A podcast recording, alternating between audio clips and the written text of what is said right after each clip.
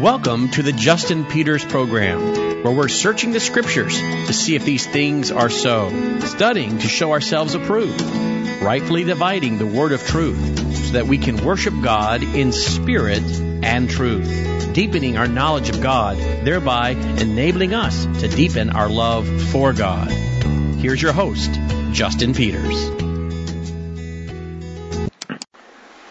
Welcome to the program, ladies and gentlemen. I hope that you are doing well. I want to thank you for joining me. And this week, I want us to continue our study into Matthew chapter 11, verses 25 through 30. We have been looking at this for the last several programs, with the exception of the last two, because some uh, stories cropped up and I made a lot of news. So for a couple weeks, we were derailed from our look at this text.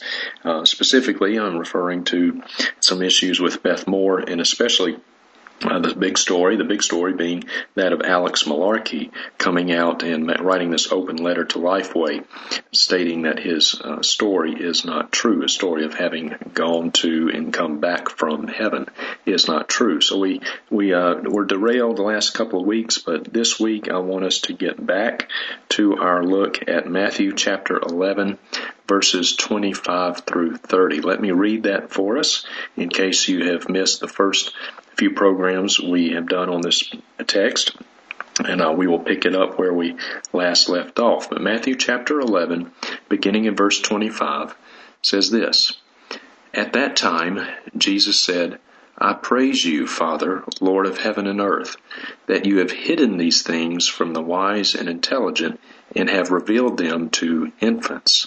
Yes, Father, for this way was well pleasing in your sight. All things have been handed over to me by my Father, and no one knows the Son except the Father, nor does anyone know the Father except the Son, and anyone to whom the Son wills to reveal him. Come to me, all who are weary and heavy laden, and I will give you rest. Take my yoke upon you and learn from me, for I am gentle and humble in heart, and you will find rest for your souls. For my yoke is easy and my burden light. Now, just briefly, as a little bit of recap from our last treatment of this text, we did not get very far into it because first uh, program or two, I was giving the context of it. But in the last program in which I dealt with this text, we talked about how uh, the statement from Jesus, he said, I praise you, Father, Lord of heaven and earth, that you have hidden these things from the wise and intelligent and have revealed them to infants. We talked about how uh, Jesus burst forth into praise and exaltation uh, to the Father for hiding these things. These things are the things of the gospel. Genuine faith, genuine repentance. Jesus praised the Father for hiding these things, the things of the gospel, from the wise and intelligent. And we talked about how this was both an act of judgment and an act of mercy. It was an act of judgment in that uh, God hid these things from them, keeping them from uh, coming to the truth, it, uh, and it kept them in the sin in which they loved.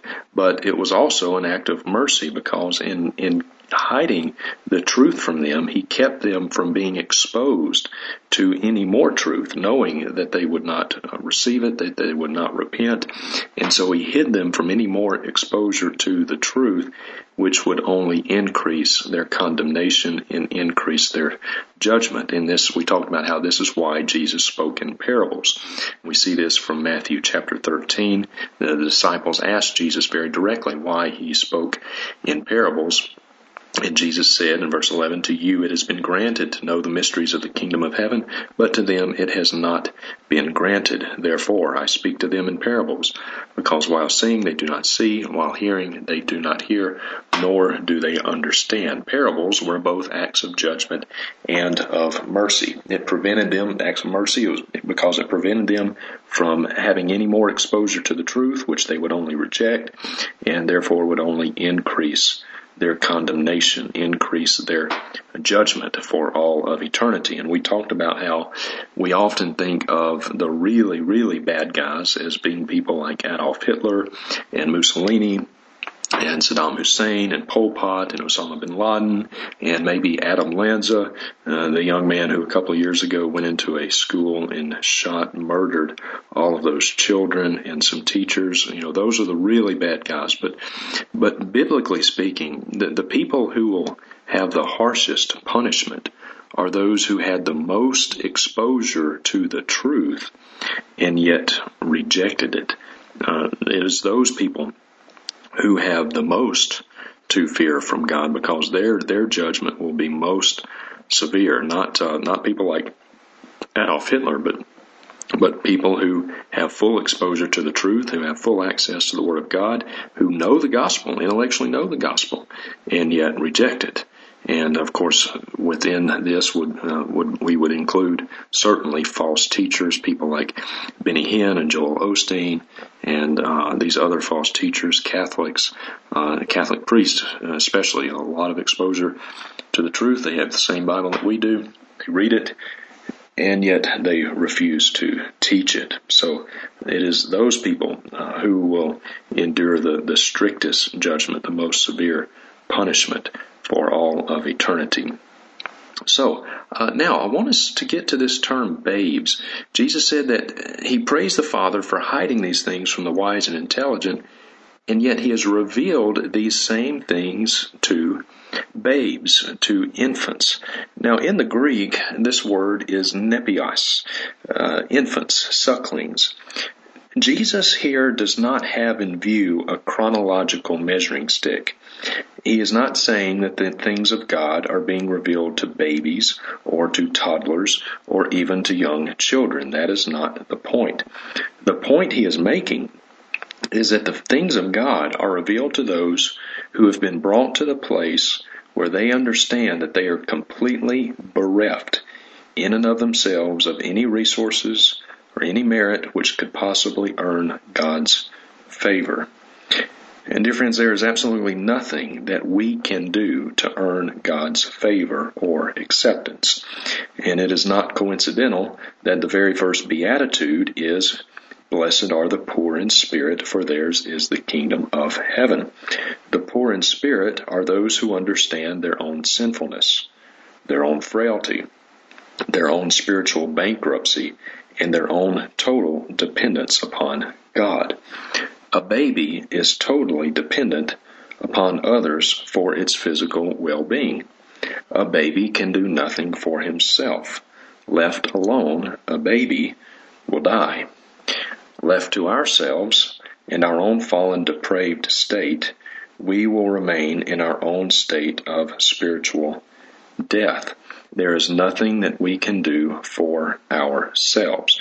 No amount of good works, no amount of uh, sincerity, nothing that we can do to earn God's favor. We have got to come to the point where we understand that we are totally helpless, that we are, that we are totally undone as sinners before a righteous and holy God.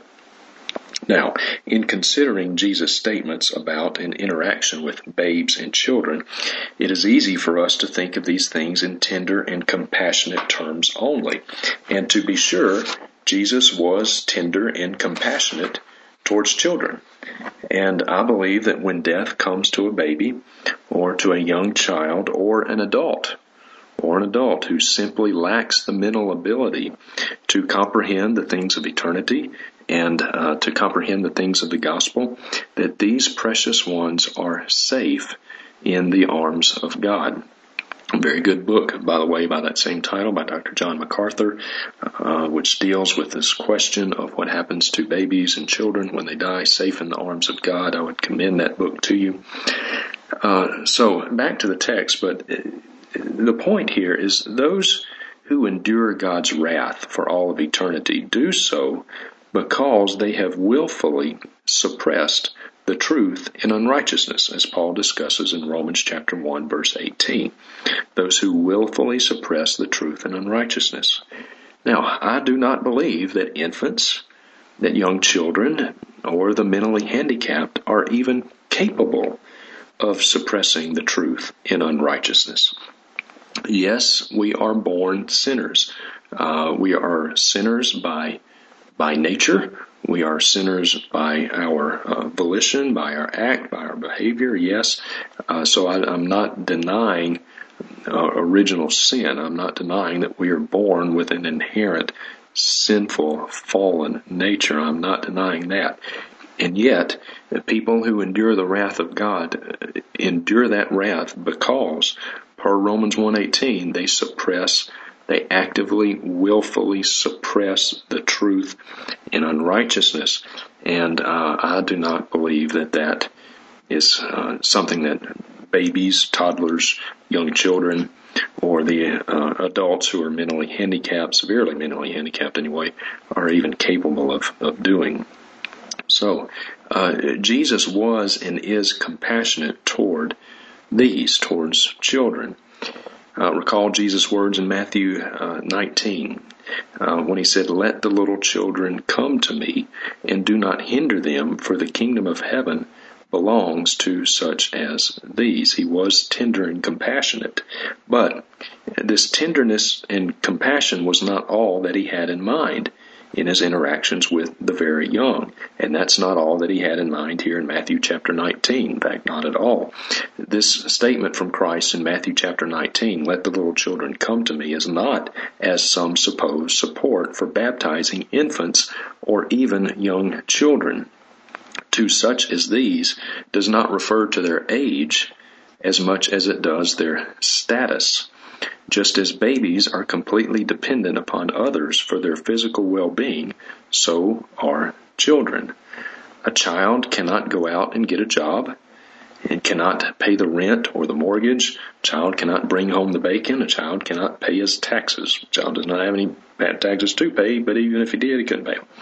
So he has no resources on his own. A child is completely dependent upon his parents for his physical well-being. The kingdom of God is revealed to those who have been brought to the point and acknowledge that they have no resources in and of themselves to know God or to please God. The kingdom of God is revealed to the nepion, the babes, the, the teknon, the Greek word there, teknon, the children who understand and recognize that their own spiritual, uh, recognize their own spiritual emptiness and bankruptcy. It is revealed to those who realize that they are sinful and undone before a holy God whose anger burns against the wicked and that their sinfulness has earned his wrath. There is a big difference, dear ones, between a childlike faith and a childish faith. Big difference between a childlike faith and a childish faith. When I was seven years old, I was baptized because I had made a public profession of faith in Christ.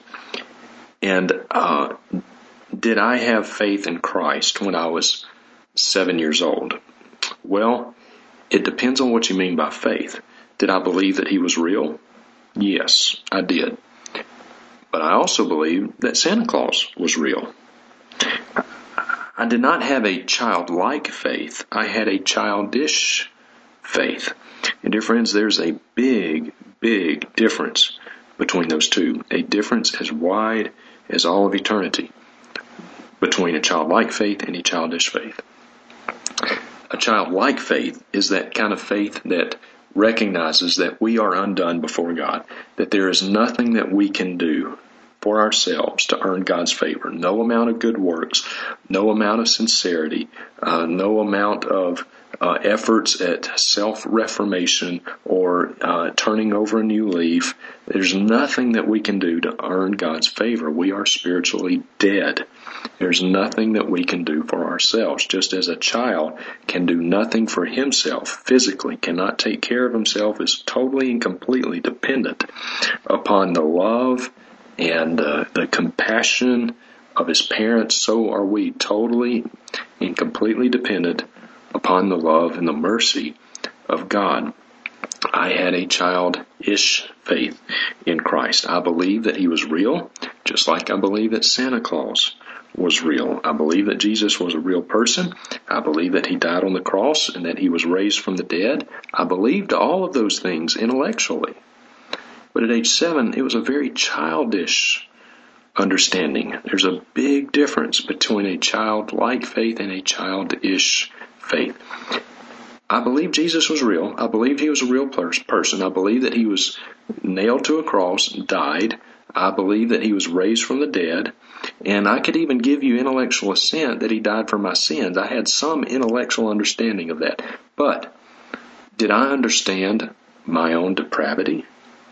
Did I understand how sinful sin really is? Did I understand that if I were to die in my sins, that I would spend all of eternity in hell? Did I understand the righteousness of God, the holiness of God, the wrath of God? No, I didn't understand these things. You know, I was uh, not too long ago. I was thinking about this and looking back in my own uh, life story. I can remember being in the fifth grade, and I was I can I can see it in my mind's eye right now. I could if you well start to say if you took me back to that classroom right now, I could I could show you where in the classroom I was sitting. But my old elementary school no longer exists. It's been um, taken care of by the bulldozers.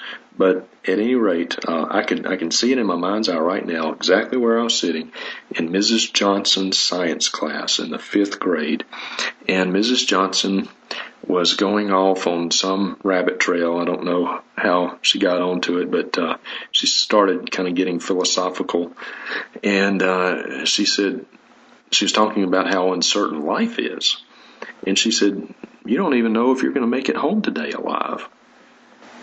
And when I heard her say that, I thought, "What?"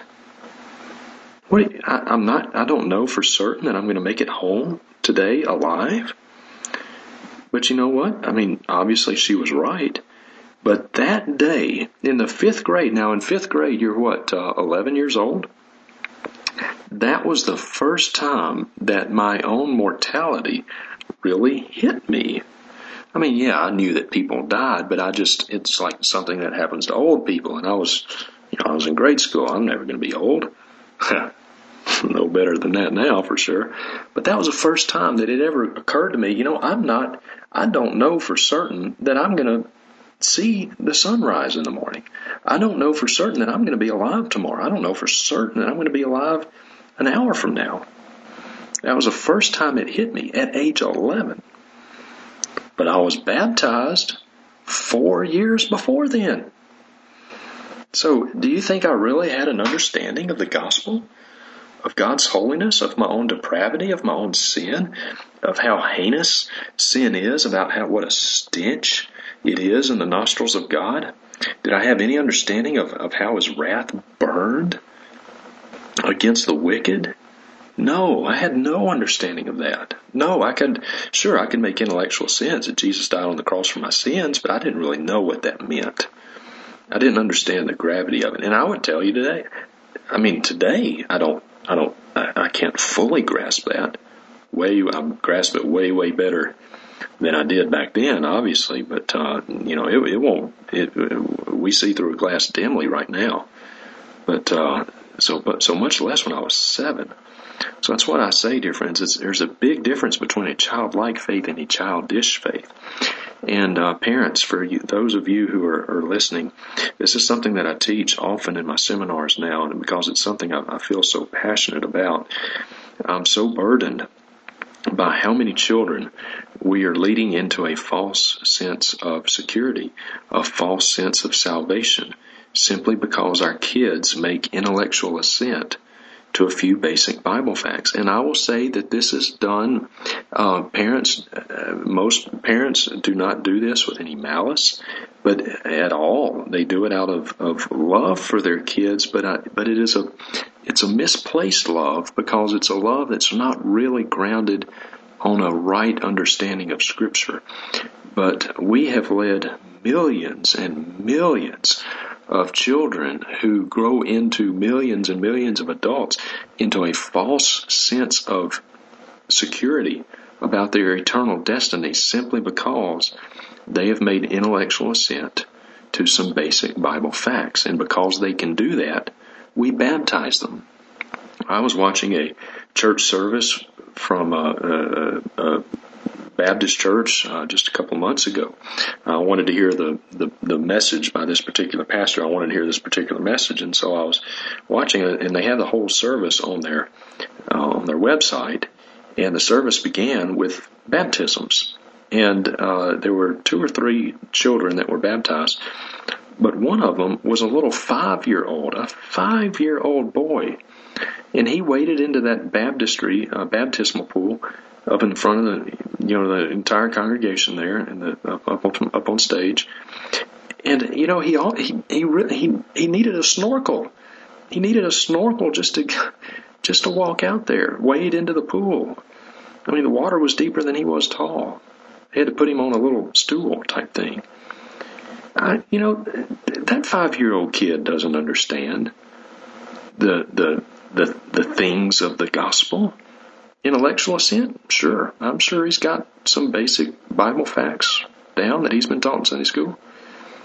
But does he understand what genuine repentance is? Does he understand the difference between a worldly sorrow and a godly sorrow over, over sin? Don't count on it. No, no, he doesn't. There is a reason. There, there there's a reason that uh, that God is compassionate towards the very young and the, the mentally handicapped because they can't understand. There's no way that little five year old boy understood what he was doing. No way. But we baptize them and they think because they've been baptized that they're good, that they're safe, they're, they've got their ticket into heaven. Dear friends, this is such a burden with me because I, you know, I've been a victim of it. I say victim, you know, accountable, of course, but um, you know, I was exposed to this erroneous teaching. Is it is it taught out of malice? No, no. The vast majority of cases, no. It's not taught out of any malice. It's not taught. It's not. I don't think churches are trying to um, deceive children. I'm sure some probably are for the numbers. I, numbers is a motivating factor here. A lot of churches do this for numbers.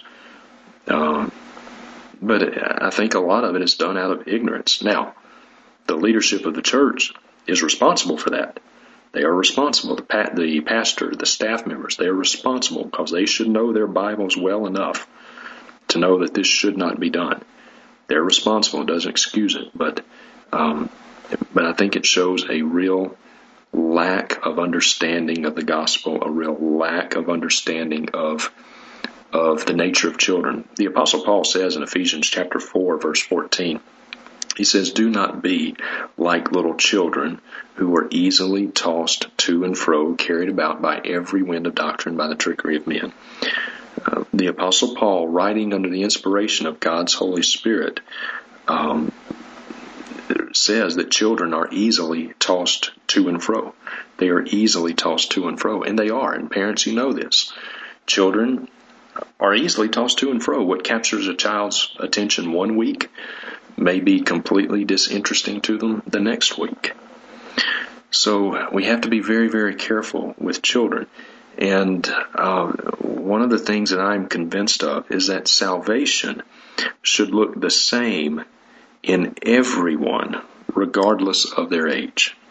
Okay, regardless of their age. Whether we're talking about a child at age 8 or a senior adult at age 80, salvation should look pretty much the same. Uh, there should, if if God saves a child, there should be, or a person, whoever, of whatever age, when God saves someone, there should be a change in that person's life. There should be a godly sorrow over sin not just a worldly sorrow, not just, uh, and we'll talk about that later in this uh, in this series, but a godly sorrow over sin. When we understand that our sin is first and foremost against God, His person, that we grieve Him. Uh, our our sin grieves Him, and because we have grieved Him, we grieve. That's a godly sorrow. There should be a hunger for the Word of God. There should be a desire, a thirst. We should thirst after righteousness. There should be a desire to grow in the grace and knowledge of our Lord Jesus Christ. There should be a desire for personal holiness. Uh, there should be a genuine repentance in our lives. And genuine repentance is not just willing yourself to to be a better person. It's not just uh, willing yourself to turn over a new leaf. Genuine repentance is granted by God And when God grants repentance, it should be evident not only to us, but it should be evident to everyone around us. They should see the change in us. They should say, Zacchaeus. You want to look at uh, uh, genuine repentance. Zacchaeus is a picture of genuine repentance. We all know the song, Zacchaeus climbed up the sycamore tree for the Lord he wanted to see. You know, Zacchaeus, the, the tax collector, Jesus confronted him. And, and what did he do when Jesus confronted him in his sin, when God granted him to genuine repentance? What did Zacchaeus do? Did he say, Oh, I'm sorry, I'll never do it again? No, he made it right. He made it right. He, he, he returned the money to people, to the people from whom he had stolen it. And he made it right. Returned it uh, double fold. So he made it right. That's what genuine repentance looks like. And, and not only did he know he was a different person, but everybody around him knew it.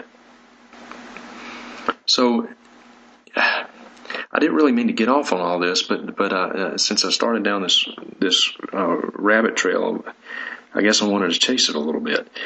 Parents, if you're listening, and maybe you have children who, and you go to a, maybe even if you go to a good uh, Bible believing teaching church, uh, um, your your children are going obviously they're going to hear the gospel. They're going to hear biblical truth.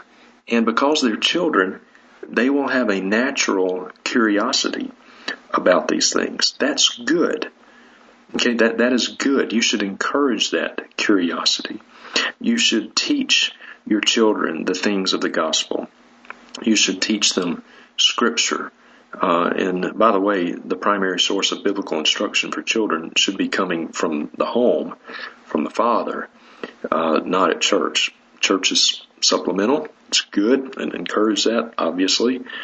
But the primary source of biblical instruction for your children should not be for 45 minutes Sunday school Sunday morning. It should be coming from the home, from the father of the home, the father of the, the children, the husband.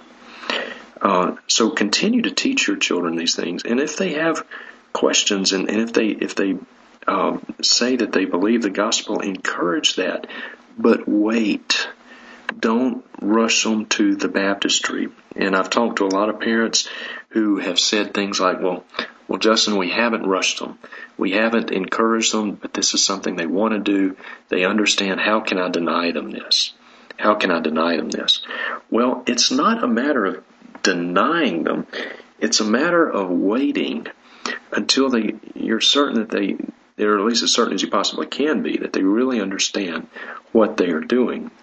And I think some parents have the, the mistaken belief that if their child doesn't get baptized when he says that he's ready for it, that if something were to happen were to, to his kid, that he would die and, and uh, go to hell. That is not true. If God saves your child, uh, he's not going to lose his salvation.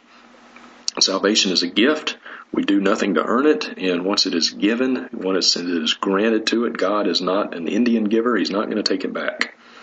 So your child is, if he's genuinely saved, he's not going to lose his salvation. Even if, heaven forbid, something were to happen to him before he gets baptized. We don't believe in baptismal regeneration. Scripture does not teach that. So they're not going to lose their salvation. But I would encourage you, I would encourage parents to wait. Let your let your child get older, watch them, see if they bear fruit in keeping with genuine repentance. See if they bear evidence of being a new creature in Christ. Has there been a change in them? Uh, in children, the only commandments that children are given in Scripture is to be obedient to their parents. So one thing you could look for if your child is uh, truly a Christian, one thing you ought to see immediately is that he should become he should become more obedient to you. Do you see that? Um, but even at that, I, wait, give them an extended period of time because children are easily tossed to and fro. That's just the way they are. That's the that's the way they are. That's the way God has designed them, by the way. Uh, but they're easily tossed to and fro.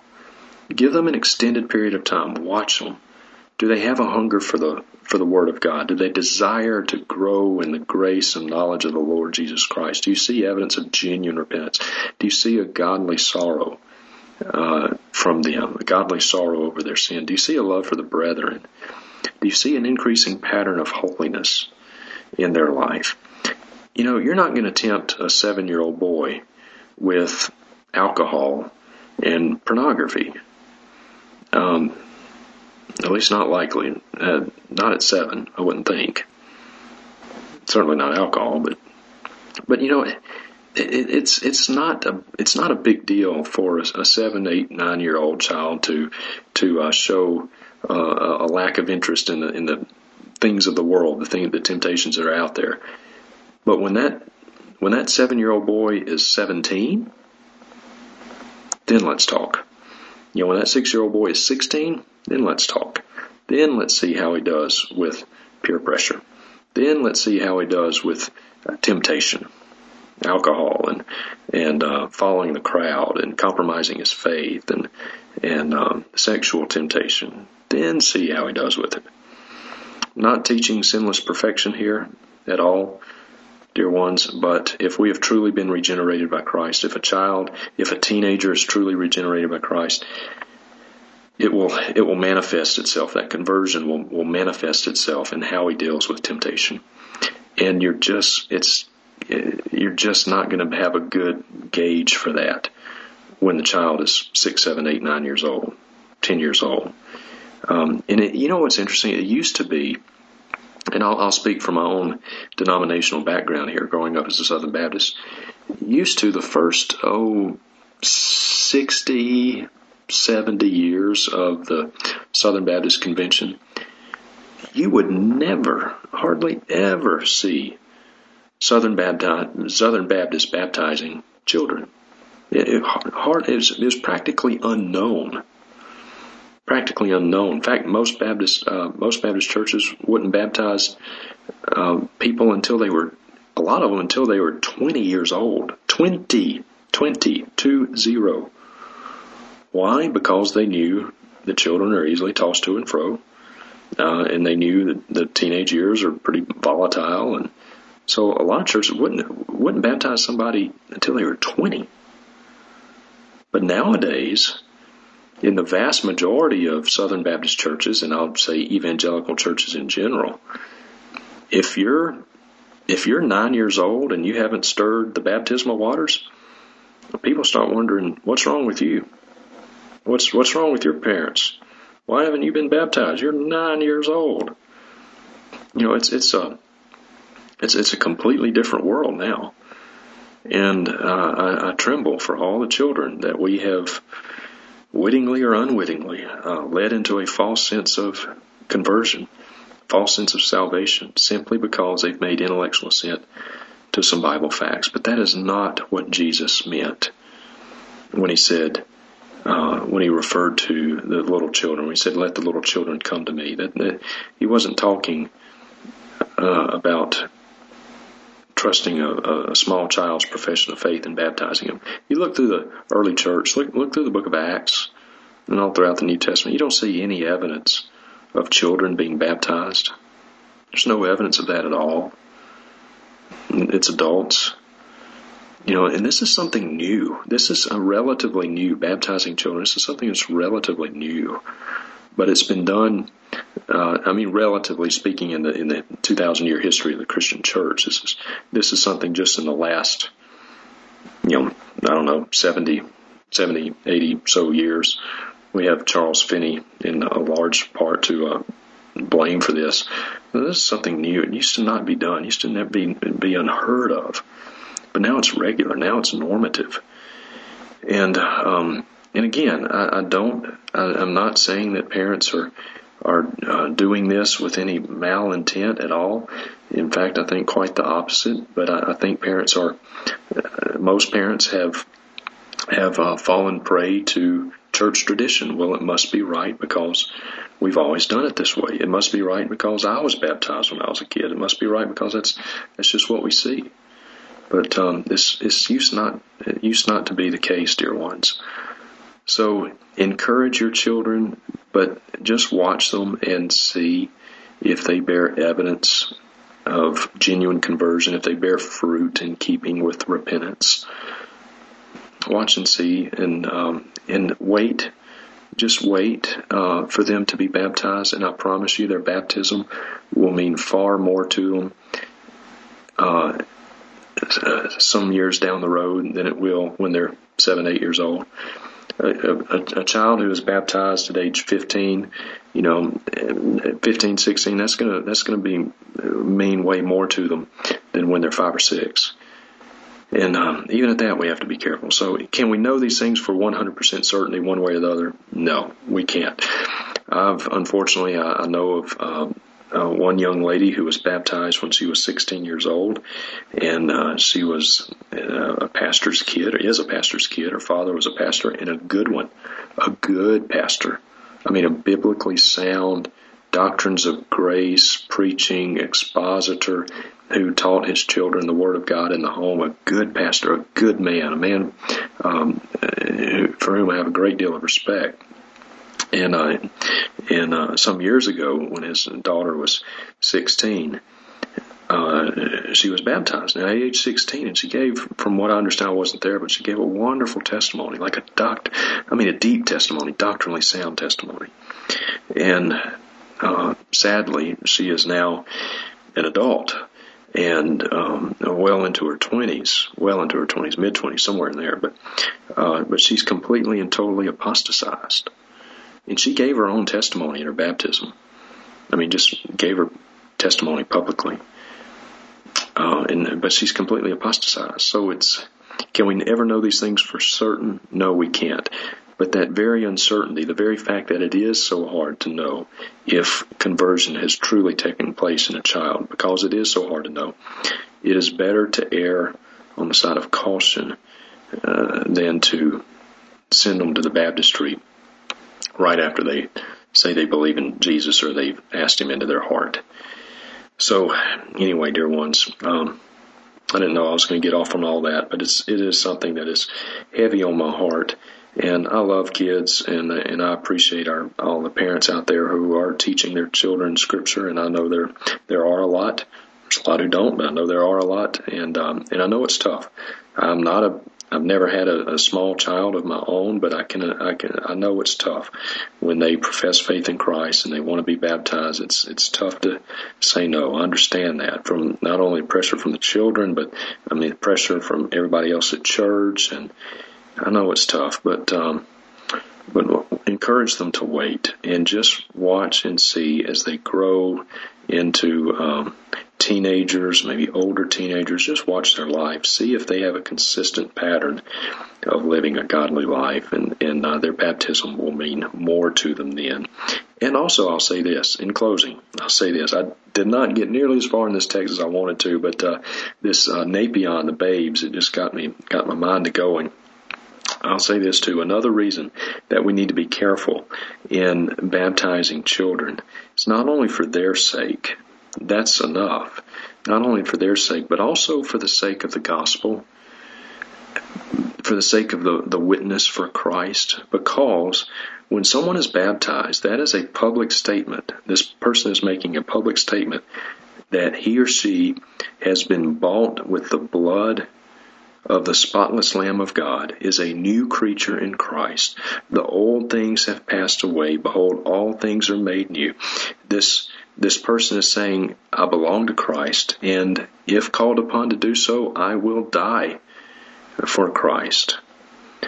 Um, baptism is a serious thing, and if true conversion has not happened, when that child grows up and does become a teenager and is exposed to alcohol and is exposed to sexual promiscuity and is exposed to um, things on the television and internet and pornography and all this other stuff, drugs. I mean, just on and on and on. You know the you know the the uh, the big offenders here.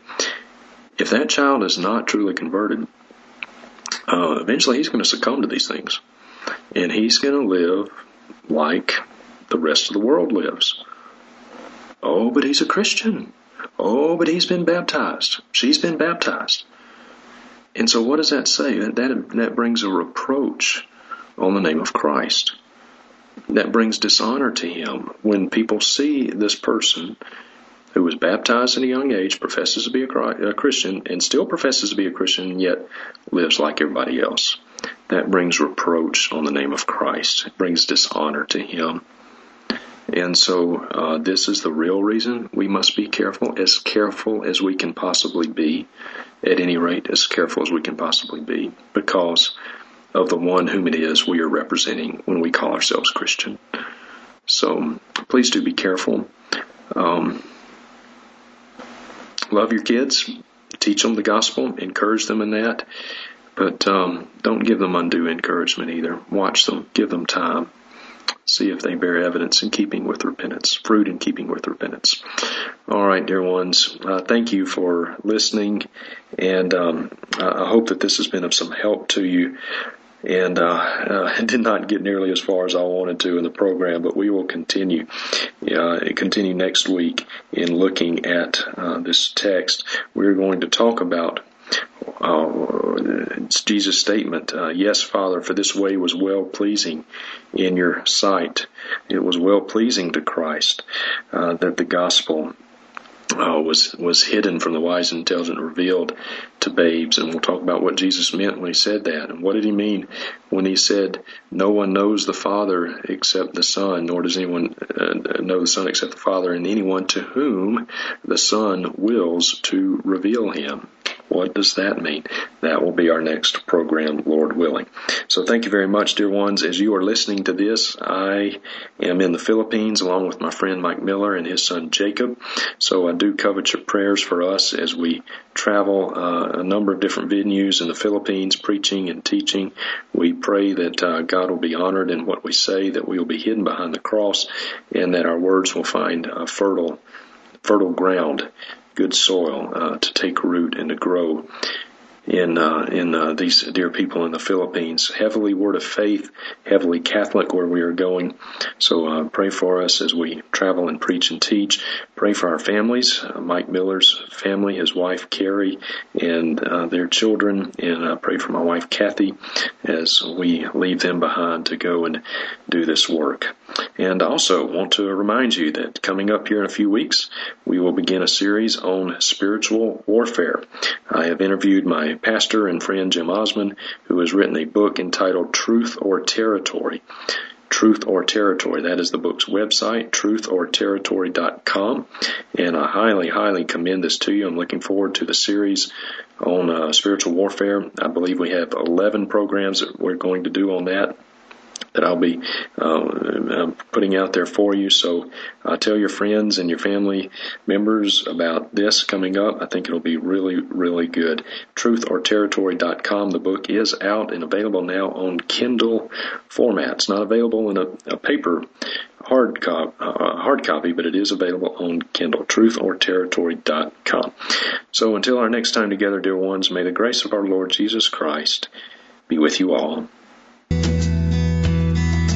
Thank you for listening to the Justin Peters program. If you have a question or comment for Justin, or would like to invite him to come and speak at your church or conference, contact him through his website, justinpeters.org. That's justinpeters.org.